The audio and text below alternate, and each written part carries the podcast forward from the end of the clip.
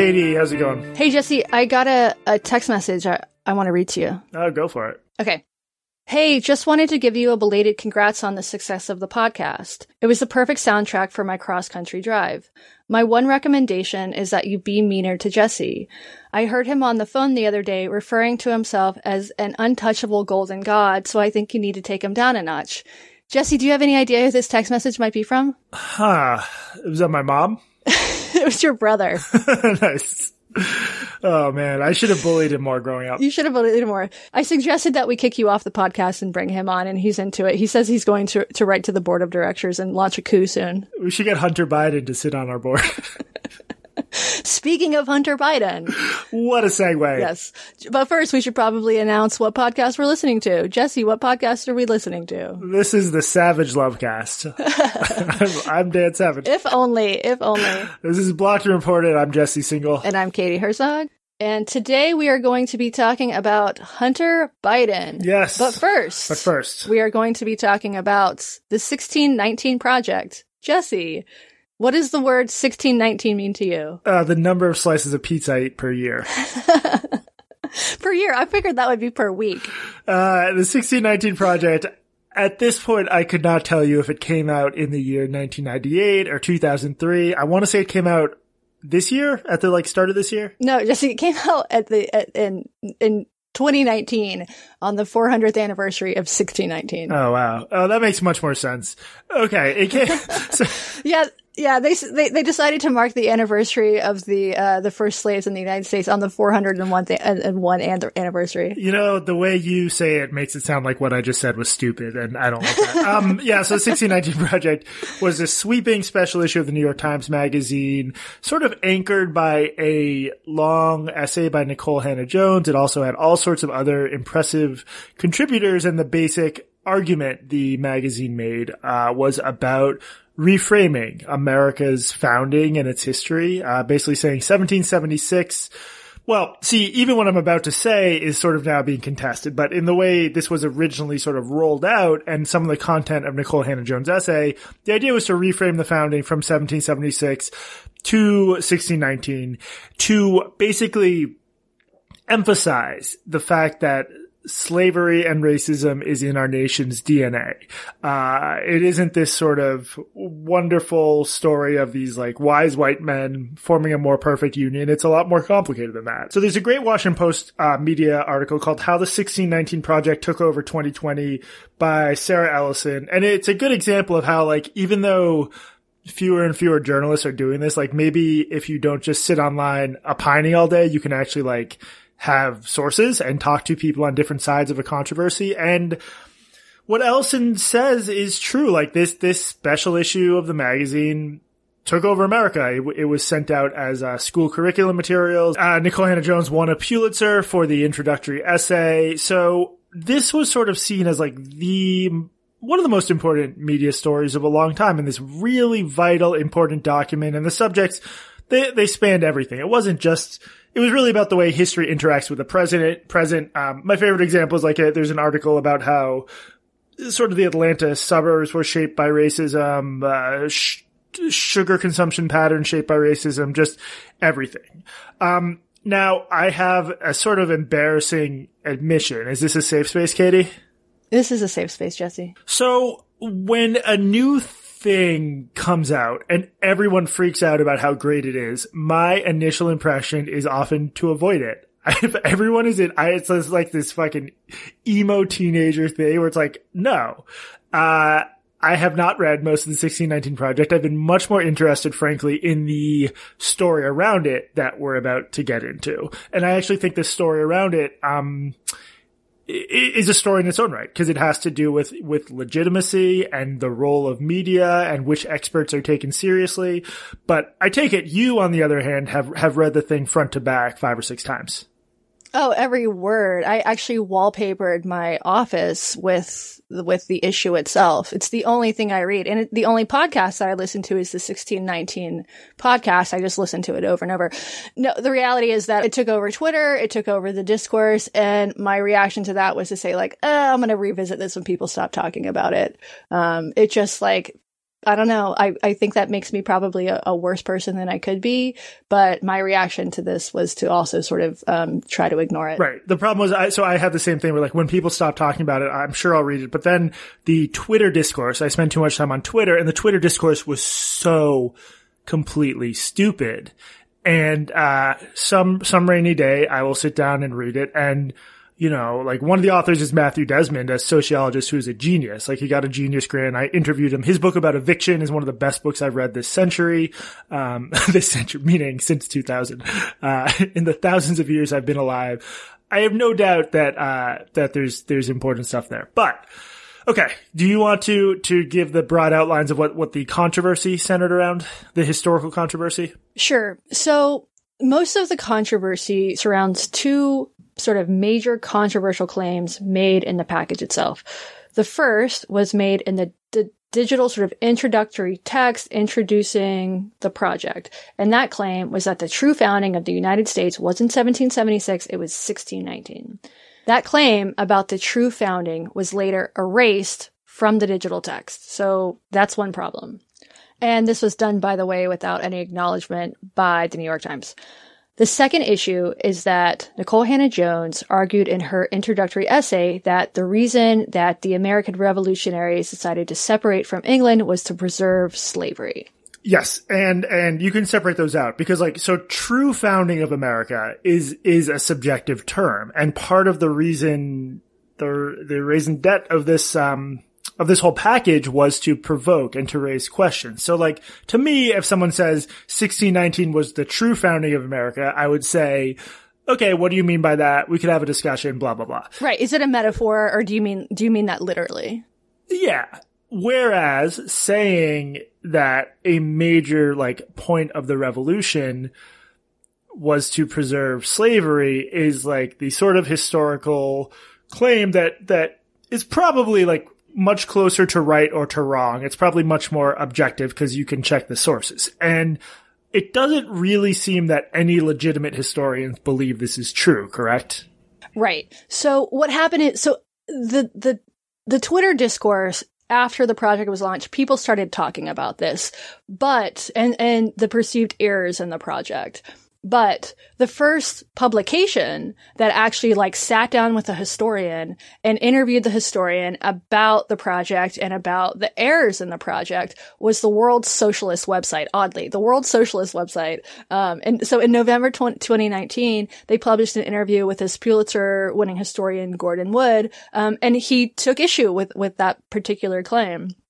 And then so since then that got like, it, you know, it's interesting. The World Socialist website, like, it's not a website that I'd ever heard of. It's not a major publication. It's not a major media publication. Um, but it did that, that that interview really sort of blew up and it opened the door for all of this other criticism, um, which subsequently Wood, uh, Gordon Wood, um, along with, uh, with three other historians wrote a letter to the New York Times criticizing the project. Um, here's a quote from the Washington Post article. Um, this is from Sean Wilentz. He, he told the Washington Post reporter, that after he received his issue of the magazine, he says, I threw the thing across the room. I was so astounded because I ran across a paragraph on the American Revolution and it was just factually wrong.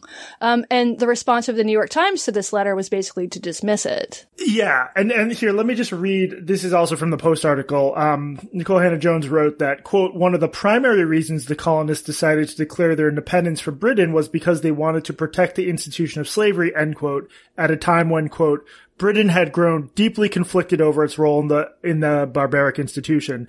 According to Wilentz and others, like just on multiple levels, that doesn't make sense. That wasn't what was motivating the colonists and um or the revolutionaries. I guess by that point they were whatever they were. And then um it also just isn't true that Britain had grow, grown conflicted over its role in the global slave trade. In fact, Wilentz says abolitionism in, in Britain was sort of inspired by American abolition, which, which also complicates Nikole Hannah-Jones' thesis of America really sort of having a uniquely pernicious uh, role. I mean, this gets complicated, but it, it just complicates her thesis. So yes, the a letter is written to uh, the Times in part because there was a sense that the Times hadn't really been listening to these critiques. And in fact, one historian who was a fact checker on the project said she was ignored. That this was not, these were not issues that um, people hadn't raised to the Times, right? Yeah, totally. So, uh, so these four historians, they were all right, right, all white, write this letter to the Times. The Times sort of dismisses it. And then, uh, and then later in March of this year, this black historian, Leslie Harris, published a piece in Politico called, I helped fact check the 1619 project. The Times ignored me. Um, so it's sort of an inflammatory headline. Um, but she you know, she she was was a, a, bit critical of the the four historians, the white historians who signed this letter, um, but she still brought up you know her own her own points, and she sort of came to the, con- the same conclusions as they did that there were these factual errors within the piece. One of the things that frustrated me about this was, was people pointed to the fact that there were only white historians on the Sean Wilentz letter. Nikole Hannah-Jones' role shaping this controversy on Twitter is not good. She, from very early on, she repeatedly said, basically that there are quote unquote white historians, and those are the sorts of people who have a problem with what she wrote, suggesting this is a white thing. This is some sort of myopia because of their right. race.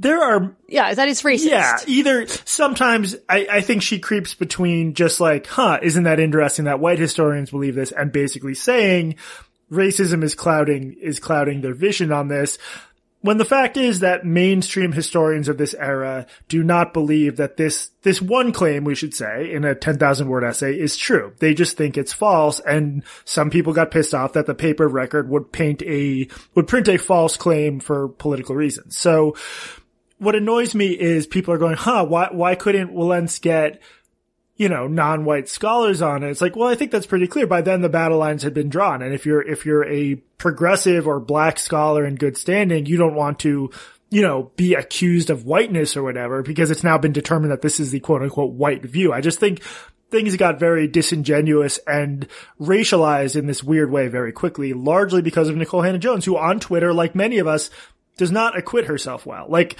I when I compare the stuff I've written about that I'm proudest of versus my worst Twitter moments, I just think Twitter probably detracts from, you know, uh, how I'm seen in general. And I just think that's true of Nikole Hannah-Jones too, over and over and over. And she, she alludes to that in the Washington Post piece. Right. And she recently deleted her entire Twitter history. Um, I, I was also struck the other, this, I mean, it was such an interesting, good piece of media reporting, but this really jumped out at me too. Um, so Jake Silverstein, the editor of the Times Magazine, when when the historians wrote this letter that he did end up printing with a response that was much longer from from him, we perceived it right away to be an attack on the project, said Silverstein. He questioned why they didn't just contact him or Hannah-Jones directly to offer thoughts on how to, quote, strengthen this historical analysis, as he said other readers had. Again, like this, this sort of, fainting couch catching the vapors. I can't believe they wrote a letter to us. It's like, this is sort of what it means to participate in intellectual life on as fraud a subject as slavery. And when your superstar author is calling people racist on Twitter for criticizing her, like, you can't then complain that they went ahead and wrote a letter. I just, this, this, everyone involved in this just seems so thin skinned, I think. Right. A letter in which Jake Silverstein is the gatekeeper. Yeah.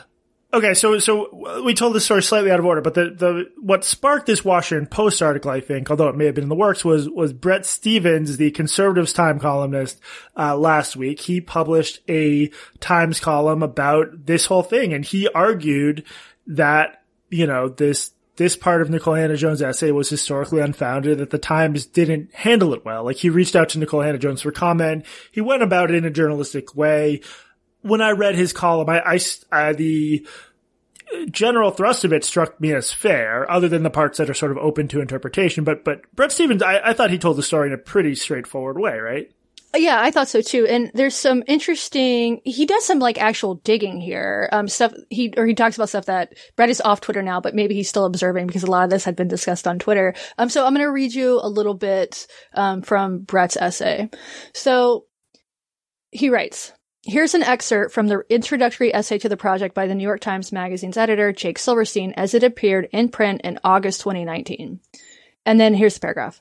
1619. It is not a year that most Americans know as, not- as a notable date in our country's history. Those who do are at most a tiny fraction of those who can tell you that 1776 is the year of our nation's birth. What if, however, we were to tell you that this fact, which is taught in our schools and unanimously celebra- celebrated every 4th of July, is wrong, and that the country's true birth date, the moment that its defining contradictions first came into the world, was late in August of 1619. So that's what appeared in print in August 2019. Now, this is how it appears online. 1619 is not a year that most Americans know as a notable date in our nation's history. Those who do are at most a tiny fraction of those who can tell you that 1776 is the year of our nation's birth. What if, however, we were to tell you that, that, that the moment that the country's defining contradictions first came into the world was late of August 1619? They took out the most, the mo- like, the most important, the most controversial sentence, um, of the piece. And they didn't, they didn't, like, I don't. I I believe they didn't. They didn't actually issue a correction. They just stealth edited it. Right, and and yeah, which just isn't isn't good. You're watering down what's yeah. It's unethical. You, you just can't do that. And as multiple people have pointed out, these are a few words in a much bigger, important magazine issue. But just, just seeing, it's like all the stuff we talk about on this podcast and, and stuff that both of us have written about about how it feels like progressive media standards are maybe slipping and the the more sort of hot button social justice issues are discussed, the more they slip. This seems like an example of that, where you just like you make these you know, historically unfounded claims and then you just quietly backtrack. I just, I think it looks terrible for the times. The, the part of this I find complicated is that I have no doubt that as a black woman writing about slavery and racism, Nikole Hannah-Jones is subjected to like probably some of the more horrific stuff you can get in your email inbox on Twitter you and I both think that in some cases harassment allegations are sort of uh, overstated. We've experienced that. I just someone as high profile as her and black and writing about these issues. I just I have no doubt. So I I, I don't want to lose sight of that or or you know, I, I, can't imagine what that would be like, having never been subjected to that particular brand of vitriol.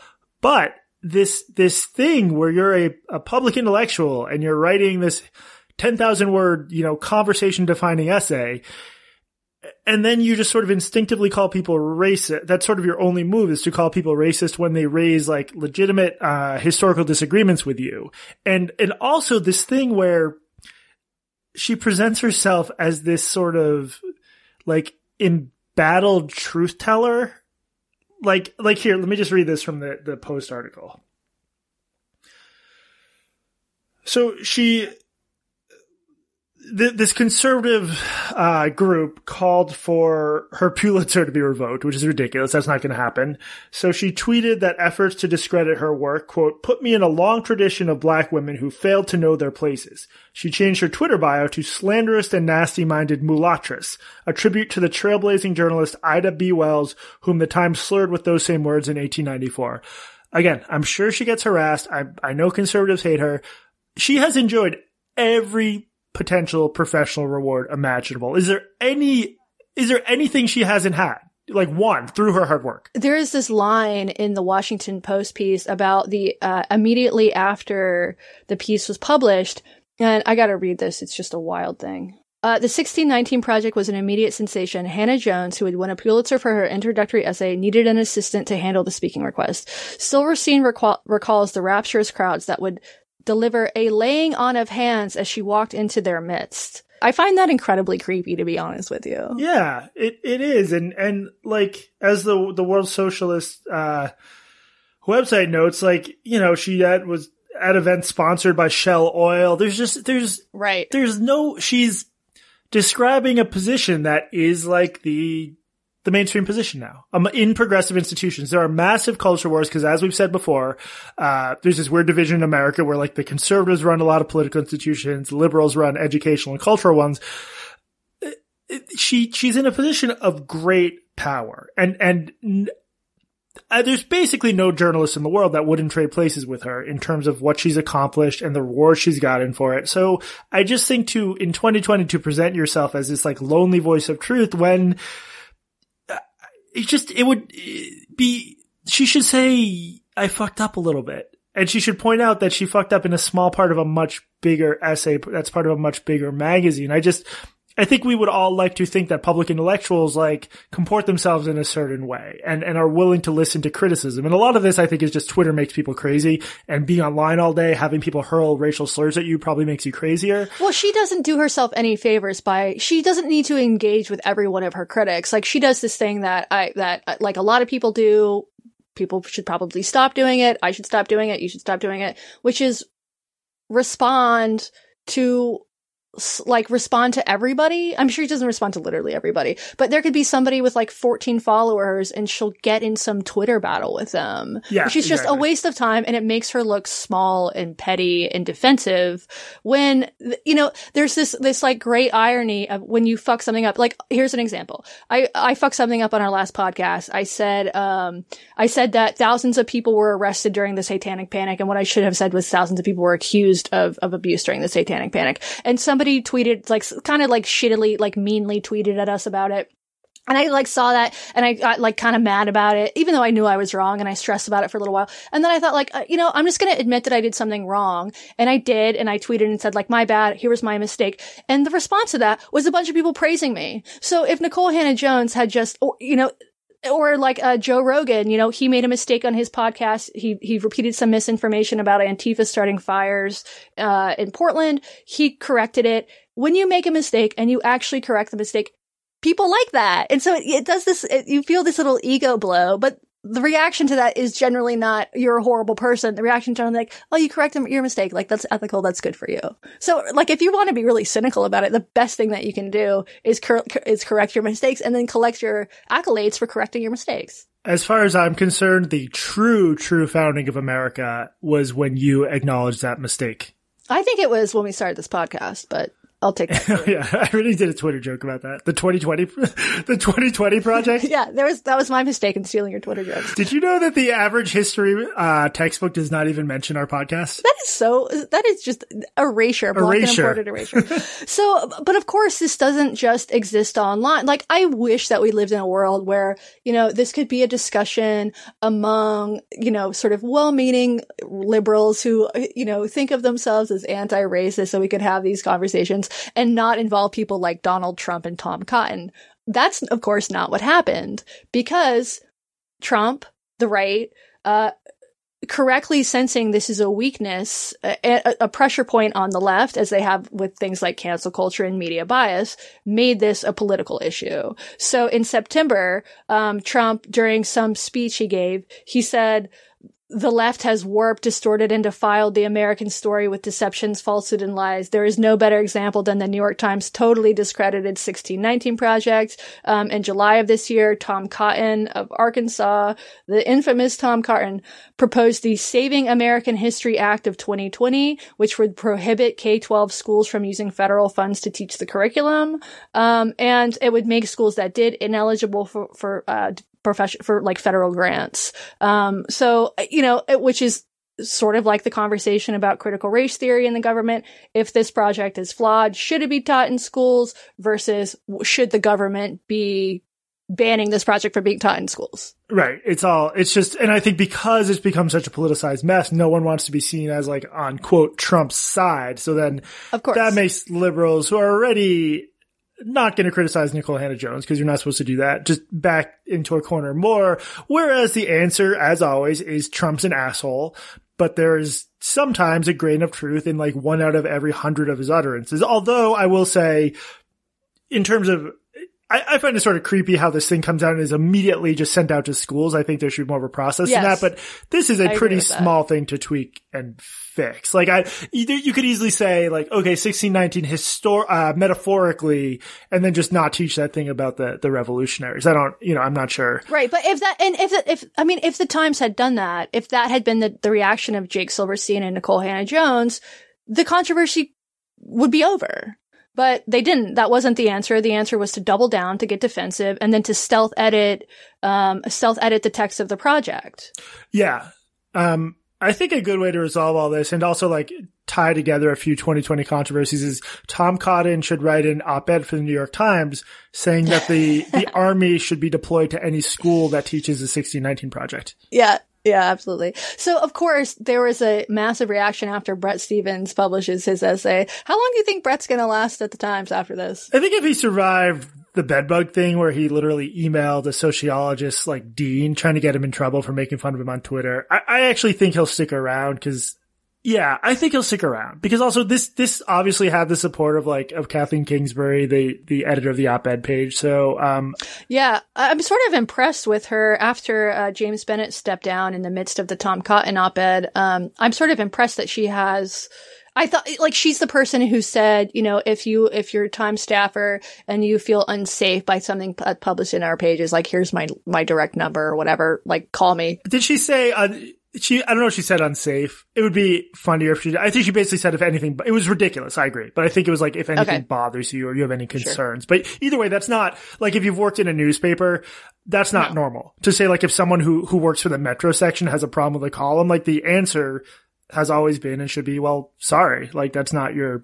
Anyway, yeah. I mean, the answer at the stranger was always write your own column. That's fine. That's what you do. You write your own fucking column. Or that was the answer at the stranger until like, you know, 20. That's like the that's a very Dan Savage response, Right, Like right. he hashed it out with like uh, Lindy, Lindy West. West. over fat phobia or whatever. Yeah, I think this is pretty interesting. And this, so what happened is that in 2014, Dan Savage wrote a piece um, that Lindy perce- Lindy, who was on staff, who was a staff writer, um, that she perceived as fat phobic. Lindy's fat. She responded to that in an essay. That essay went viral. It got turned into a piece for This American Life. It got turned into a book, Shrill, a best-selling book, and it's now a show on Hulu. So this es- so this dialogue between Dan and Lindy, not that Lindy wouldn't have taken off anyway, she's a great writer, but this dialogue, this like fight between Dan and Lindy changed her career in these math. she's a fucking showrunner on an HBO show now. Or actually I don't know if she's a showrunner, but she's a writer. She's like she's hugely successful now and it a lot of that came from this like fight between her and Dan. So fast forward five years, I'm a staff writer at The Stranger. A young staffer has a problem with something that I've written and I've said. The reaction isn't to go and write about it. The reaction is to go complain to HR. Yeah, You know, I can't stand these fucking kids, man. Yeah, I agree. it's just like, it's not productive. And it's also like your job, like make some fucking art out of it, man. make some good work out of conflict. This is what you should be doing. What you should not be doing is complaining to the boss. Either write an article or go to the coffee shop and do some sort of spoken word thing about how mean your coworker is.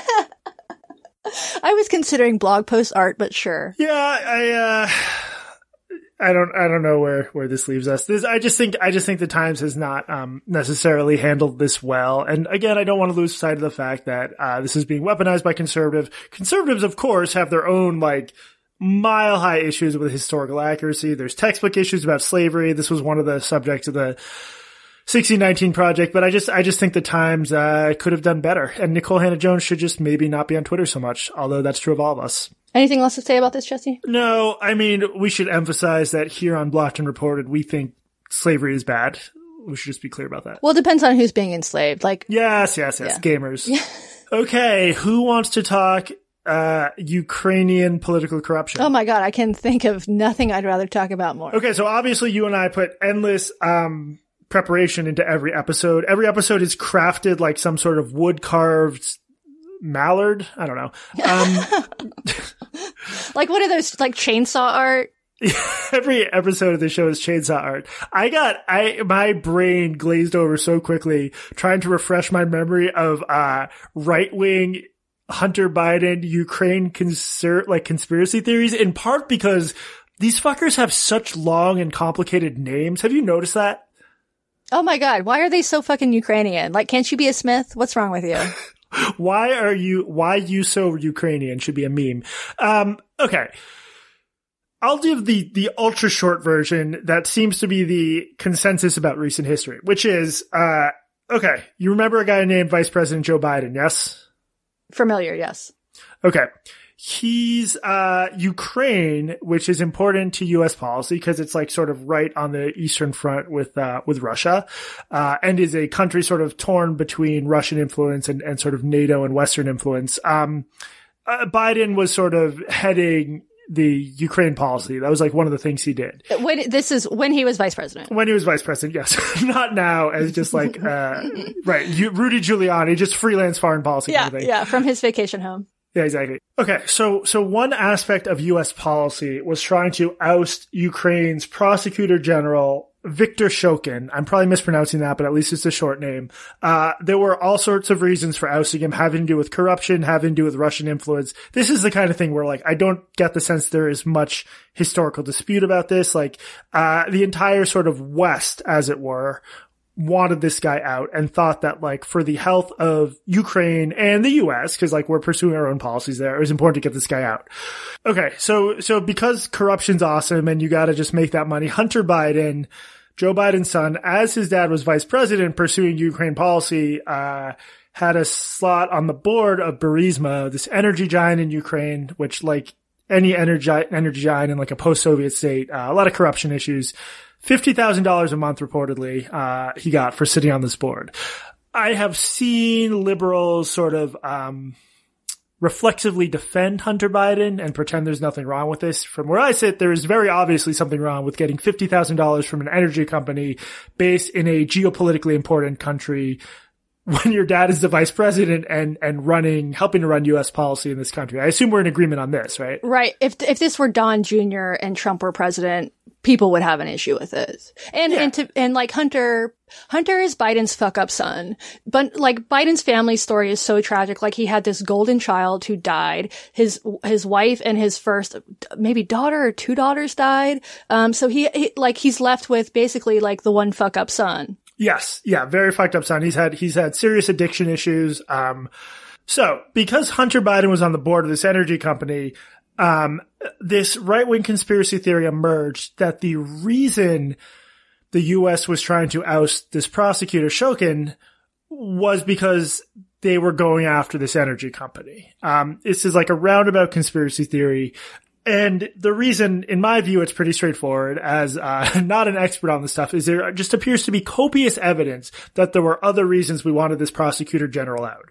But the right wing conspiracy theory is like, Hunter Biden was able to have this huge influence on policy or attempt to, um, I do not think this is a well-founded conspiracy theory. I do think people should acknowledge that it's a very bad look for Hunter Biden to have been in this position for exactly this reason, because then, you know, you, you could say, well, what is he doing there? He, like Joe Biden said that, that this was just something they didn't talk about, which is a hard thing to prove. It just puts everyone in a precarious position, I guess, except for Hunter Biden, who gets $50,000 a month. Um, okay. So I haven't, I haven't fucked up anything major so far, right? As far as you remember? Well, wait, we should also say this is also what led to Donald Trump's impeachment. Yes. Oh my God. Yeah. It's like I literally forgot that the president was impeached. Like Jesus Christ. Oh, yeah. Um, I'm, I'm trying to remember every aspect of the impeachment. You guys can Google it. Trump impeachment 2020. Yeah, just Google Trump impeachment. It'll be fine. Like, it's so funny that you can just tell the whole recent history and just leave out the whole impeachment thing. Uh, okay. So the New York Post a couple days ago, as of today, Friday, runs a story. Front page revealed Ukrainian exec thanked Hunter Biden for quote opportunity to meet Veep dad. Biden's secret emails in those classic big New York Post letters. Okay. So someone drops a laptop off at a Delaware computer repair shop run by a blind guy. this sounds like the start of a joke. It's not. I mean, it is and it isn't. Um, this appears to be Hunter Biden's laptop, and on it are all these emails. This is what the Post reports. Uh, so apparently th- there's hints of a meeting, and I'll just read this directly. The never before revealed meeting is mentioned in a message of appreciation that Vadym Pozharskyi, an advisor to the board of Burisma, allegedly sent Hunter Biden on April 17th, 2015, about a year after Hunter joined the board for 50 grand a month. So the idea is that Hunter is trying to set up his dad uh, with, for a meeting with, with this executive at an oil company, um, which of course just furthers this conspiracy theory that really U.S. policy was being driven by Hunter Biden's relationship to this oil company. Uh, this laptop also contained, uh, photos of Hunter Biden and sexually explicit videos. And, you know, the post just sort of mentioned all this. And they published the photo. They published not the, they didn't publish him like having sex, but they did publish like embarrassing photos of him like topless. Like it looks like he's like asleep with a crack pipe in his mouth, which I mean, who hasn't fallen asleep with a crack pipe in your mouth a time or two. We've all been there. It's the podcast yeah. life. Yeah, they, they, obviously these photos were meant to be sort of embarrassing, right? And uh, you know, of course, the New York Post, which is this, this very old paper, but it does it is sort of a it has some good reporters. It's also a sort of conservative tabloid paper, um, you know, with the the Murdoch influence.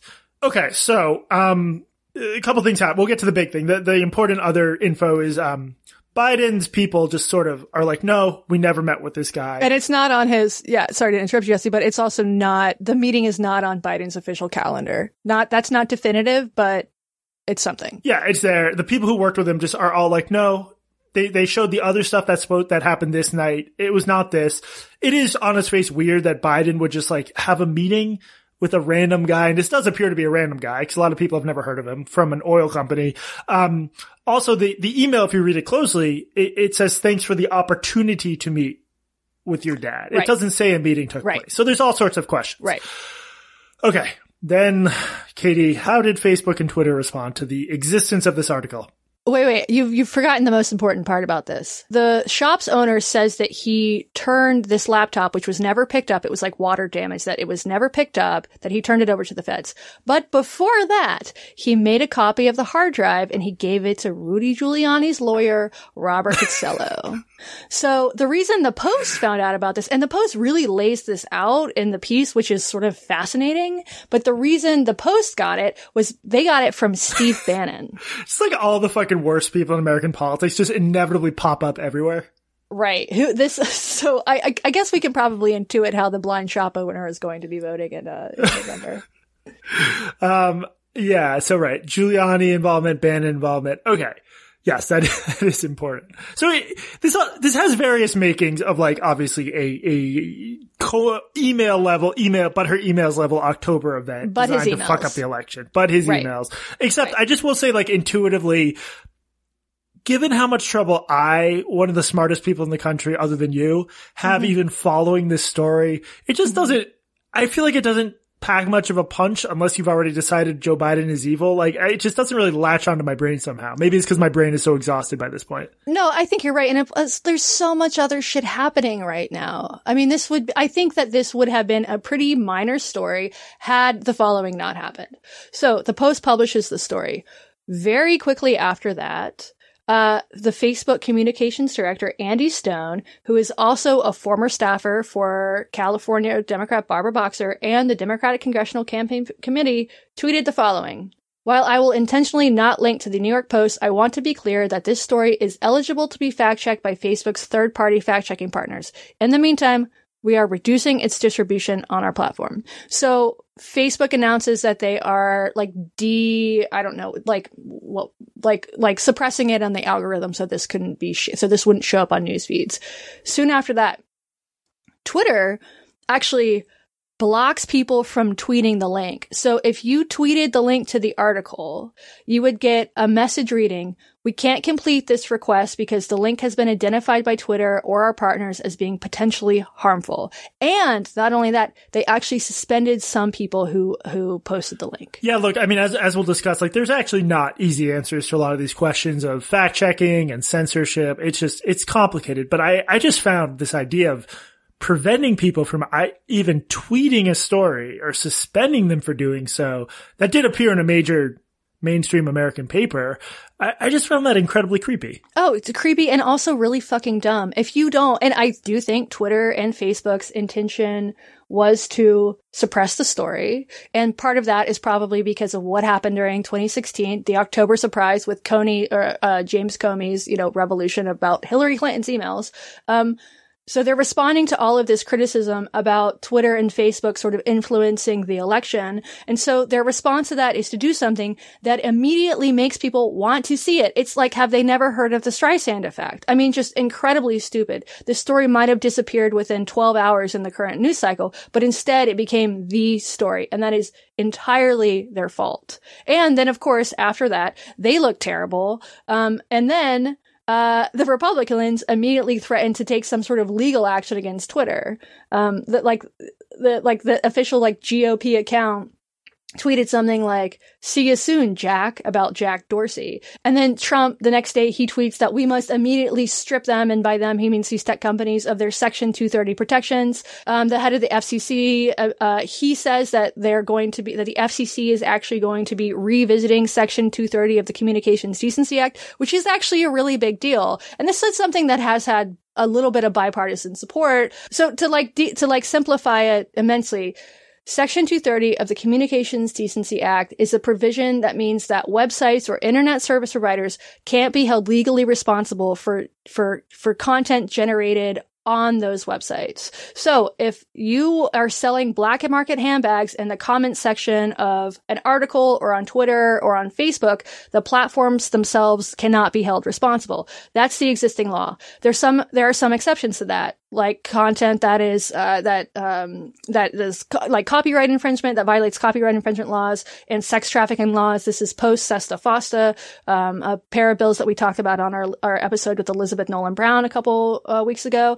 That had like lots of bipartisan support. Lots of Democrats were in favor of, of reforming Section 230 um, to like quote unquote prevent sex trafficking. Of course, there's lots of downstream effects that actually might increase sex trafficking because these are how things work. But dumping section 230 would be really bad. The internet as it functions today could not function if any website could be held live. I mean, it's just, it, it would not. It's like one of those things where you can understand the downsides of the current system, but people don't necessarily think through how much worse the alternative would be. I mean, the, the hilarious thing is that if you dump section 230, companies like Facebook and Twitter would be way, way more heavy handed in terms of content like this. Any sort of content that could be potentially, that could potentially give them and get them in legal trouble. Um, so it would just result in mass censorship across the internet. Um, so the, so this is what now the GOP is pushing for. Um, hopefully Trump will be voted out of office before they actually, you know, like actually do it and Biden will appoint new people to the FCC and things will move on, but who fucking knows at this point? Um, so Twitter basically gave the GOP and the FCC ammunition for far more regulation of, of the internet by trying to suppress this story that far fewer people would have been interested in reading if they hadn't tried to fucking suppress it. Yeah. And, and uh, what jumped out at me is just like how completely unprepared all these sites were to handle this. Like, Twitter invoked this supposed ban on posting hacked materials. Now, first of all, there's no clear indication this was hacked, unless you think the post is just completely making up the genesis of these materials. They, I don't think they were hacked if someone just. Well, the, the new, the conspiracy theory is that this was Russian, that this was the Russians. Right. So you always blame the Russians. You always got to blame the Russians. right. Either way, uh, you know what? I'm sorry, but if someone hacks an important Trump organization computer tomorrow and sends that material to the New York, the New York Times, the idea that Twitter would ban that material is just laughable. I just don't, this is not a, a, uh, enforce, consistently enforceable policy. Right, and a lot of people have pointed out that this would mean that Twitter would, uh, you know, um, prevent sharing the links to the Pentagon Papers or the Panama Papers. Um, you Yeah. know, this like very imp- some very important journalism comes from hacks and leaks and things like that. Um, and and the whole the, the policy itself, like if you read it, it reads as though they're talking about leaking like celebrity nudes. That seems like this is why the policy exists was, you know, to address this one very particular thing, but the policy is vague enough so that they sort of, uh, you know, like rejiggered it a little bit to apply in this particular case. Yeah. Uh, so I think, I mean, there's this dynamic where everyone on the left bashes Twitter and Facebook for not doing more to halt the spread of, of far right extremism. Everyone on the right bashes them for supposedly being, you know, uh, anti-conservative. Um, there's, I think there's actually some merit to both positions. And I, I think it's very hard to say with a straight face that like everyone who works for Twitter at the highest levels or everyone who works for Facebook at the highest levels is liberal.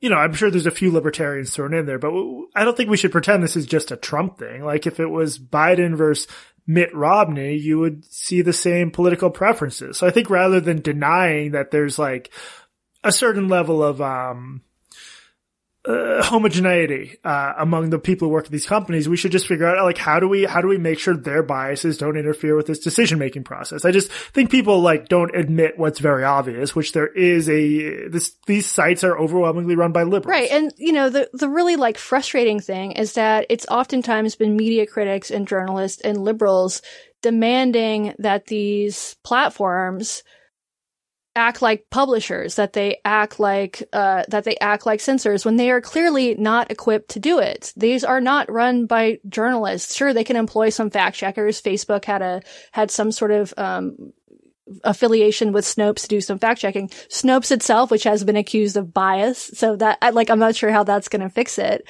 Um, you know, these things are all incredibly complicated, but this idea that now Mark Zuckerberg and Jack Dorsey or, and their staff are responsible for policing what we can see online, what the, what can be published. I mean, the New York Post, like, it's definitely got sort of a tabloidy feel, but the res- like the correct response to this should be other journalists digging into this story and finding out if it's true there's definitely issues with the sourcing. You know, it comes from Rudy Giuliani and Steve Bannon. Well, fucking go into that, you know. But there have there have been already like within a day there were some fact checks published, and I found them very compelling. Uh, if I didn't find them compelling, I wouldn't say so. But I I, th- I think this is mostly a bullshit story. Um, I don't think the existence of the emails like there was this sort of squirrely quote uh Biden Hunter Biden's lawyer gave that didn't deny that the, the emails themselves were real, but, but in terms of whether there was actually a meeting or Hunter Biden even had the power, it's, it's very unlikely Hunter Biden could just say to his,